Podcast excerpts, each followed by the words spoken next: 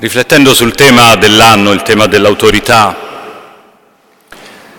siamo arrivati a fare qualche considerazione sull'obbedienza, con una consapevolezza che poi sarà oggetto anche di una promessa che il giorno dell'ordinazione noi faremo al Signore davanti a tutta la Chiesa. Prometteremo obbedienza a chi nella comunità ecclesiale ha autorità. E l'ultima volta abbiamo eh, provato a, a cogliere intanto qual è il senso dell'obbedienza, dicendo che è un aiuto a fare un cammino necessario per ciascuno di noi, per passare da un criterio molto soggettivo del mi piace, non mi piace, sembra giusto a me, non sembra giusto a me, eh, a fare un passo che ci apra a una realtà un po' più oggettiva, eh, per viverla, per avere un approccio con la realtà eh, informato da quei valori in cui crediamo.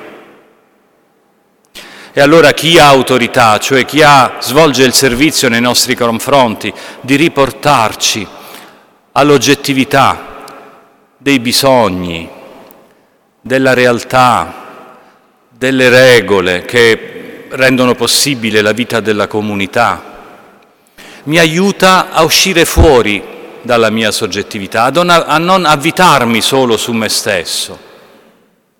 E poi il terzo, il terzo passaggio che l'obbedienza ci aiuta a fare è quando noi in un rapporto positivo con l'autorità, costruttivo con l'autorità, man mano che appunto ci apriamo alla realtà, cerchiamo di avere questo atteggiamento improntato alle cose in cui crediamo, ai valori grandi in cui crediamo, questa strada ci porta a donare noi stessi. Ecco, fin lì arriva il cammino dell'obbedienza, fino al dono di noi stessi. Da una soggettività che non si apre, che resta sempre attorcigliata su se stessa, che può rischiare di farci restare anche dentro valutazioni che sono sempre solo soggettive, al dono di noi. Però, fratelli, avere capito Qual è il senso dell'obbedienza? Non rende le cose più facili e lo sappiamo bene, lo sperimentiamo tutti perché tutti abbiamo un'autorità su di noi. Non basta averne colto il senso, non è così lineare, perché eh, se teoricamente questo cammino è facile, tutti noi sappiamo di avere dentro il nostro cuore delle resistenze Abbiamo tutti un certo margine di capricciosità, no? di autoreferenzialità, che di nuovo ci spinge verso il mi piace, non mi piace, no? mi fa comodo, non mi fa comodo. Allora abbiamo tutti un po' paura che il cammino dell'obbedienza diventi un cammino di frustrazione e abbiamo paura di non reggere a questa frustrazione.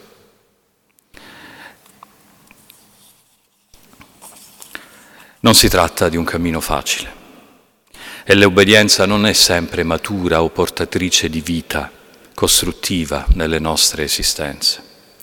A volte entriamo in atteggiamenti personali che non sono sempre positivi, tra cui occorre fare un discernimento. A volte rischiamo di vivere un'obbedienza soltanto apparente, fatta per compiacenza, o a volte preconfezionata, fatta di frasi fatte. Eh, rischiamo di andare, di metterci dietro una persona influente, senza nessuna libertà interiore. Un'obbedienza cieca, senza libertà.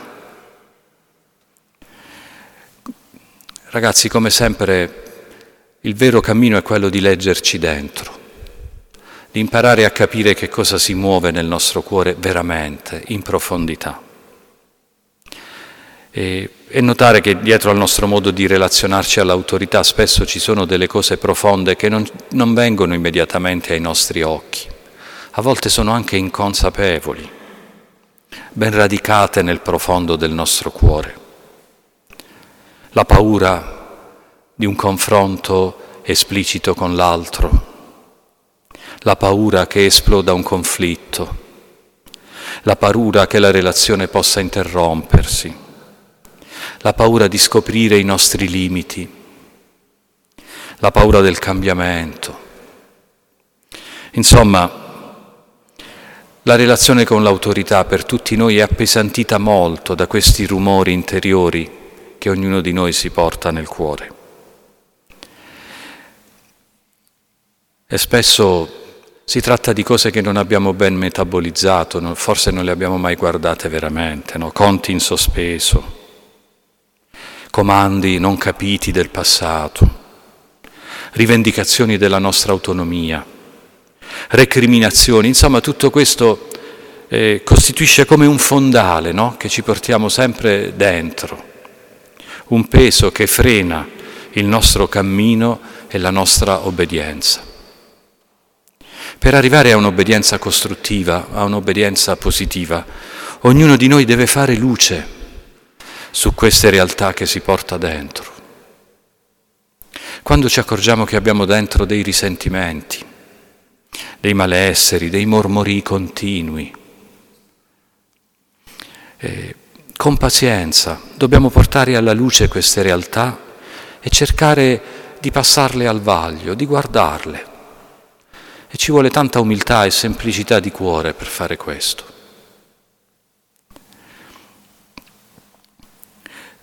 La regola d'oro nell'obbedienza è quella che vale per tutti gli altri ambiti della nostra vita ed è l'adesione alla realtà, la capacità di aderire veramente, prima di tutto alla realtà del nostro cuore,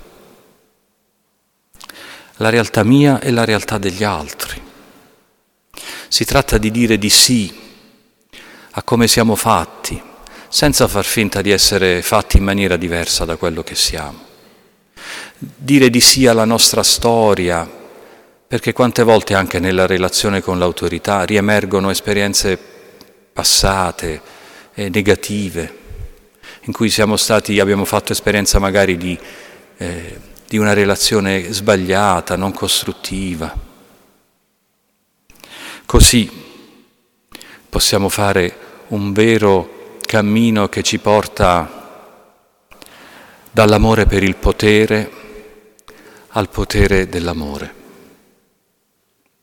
Il compito che ciascuno di noi ha è quello di essere sincero con se stesso, facendo luce su una serie di realtà un po' scure che poi appunto eh, percepiamo tutti, no? poi sulla nostra pelle eh, come, come malesseri, come risentimenti, come mormori, come arrabbiature. Portiamole alla luce, parliamone con qualcuno, no? Parliamone col Padre spirituale, impariamo a leggerle, così diventeremo più liberi e più consapevoli. Il cammino che ognuno di noi può compiere in questa direzione, nella direzione di diventare capace di un'obbedienza positiva, costruttiva, libera, corre lungo la via di una apertura e di un'accoglienza della vita, relativizzando se stessi, rispetto al tutto, al tutto della comunità in cui viviamo, al tutto della Chiesa, restando consapevoli che ognuno di noi partecipa attivamente a un disegno di vita più grande del proprio, inteso in senso magari troppo stretto, troppo individualistico.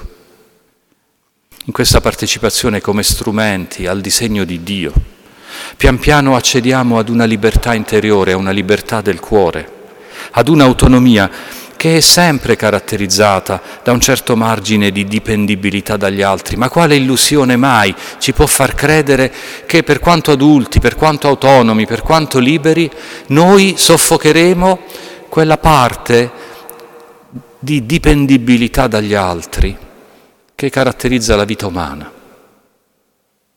C'è un salto da fare, fratelli miei, per tutti noi, per me e per voi che solo ci fa comprendere l'obbedienza.